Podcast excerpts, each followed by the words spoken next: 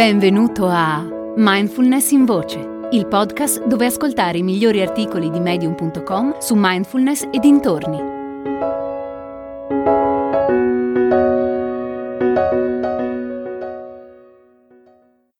Una vita di mindfulness e gentilezza di Alex Mill.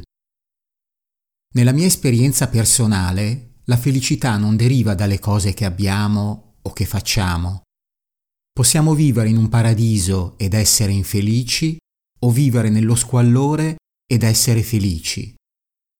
La felicità sta nel come ci relazioniamo alle cose e alle situazioni.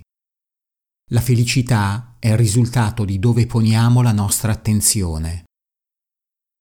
Ho anche notato che non possiamo orientarci verso la felicità se prima non modifichiamo i nostri comportamenti, cioè non possiamo aspettarci risultati diversi se continuiamo a fare le stesse cose che non funzionano.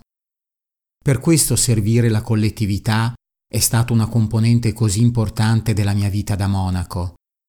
Anche San Francesco lo ha espresso in maniera eloquente quando ha detto predica il Vangelo ogni volta che puoi, usa le parole se necessario.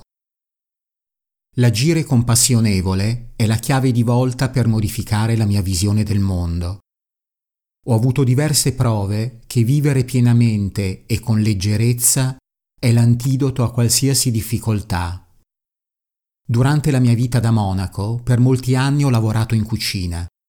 Ogni giorno potevo affrontare questo impegno con gioia e leggerezza oppure con malumore.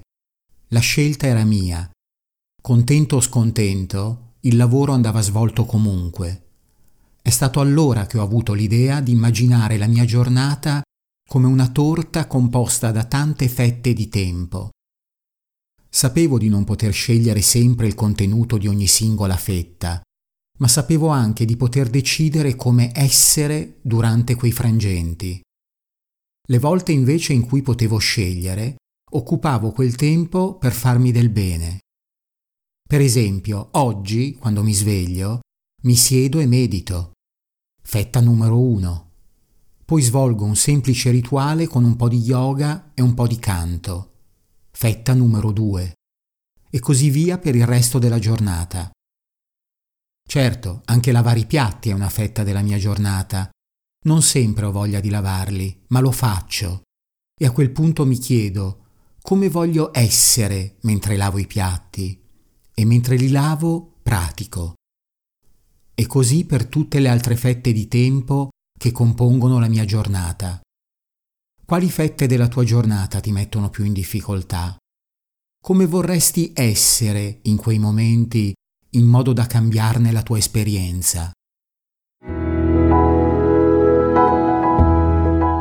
Hai ascoltato Mindfulness in Voce, il podcast di Mindfulness Bergamo www.mindfulnessbergamo.net.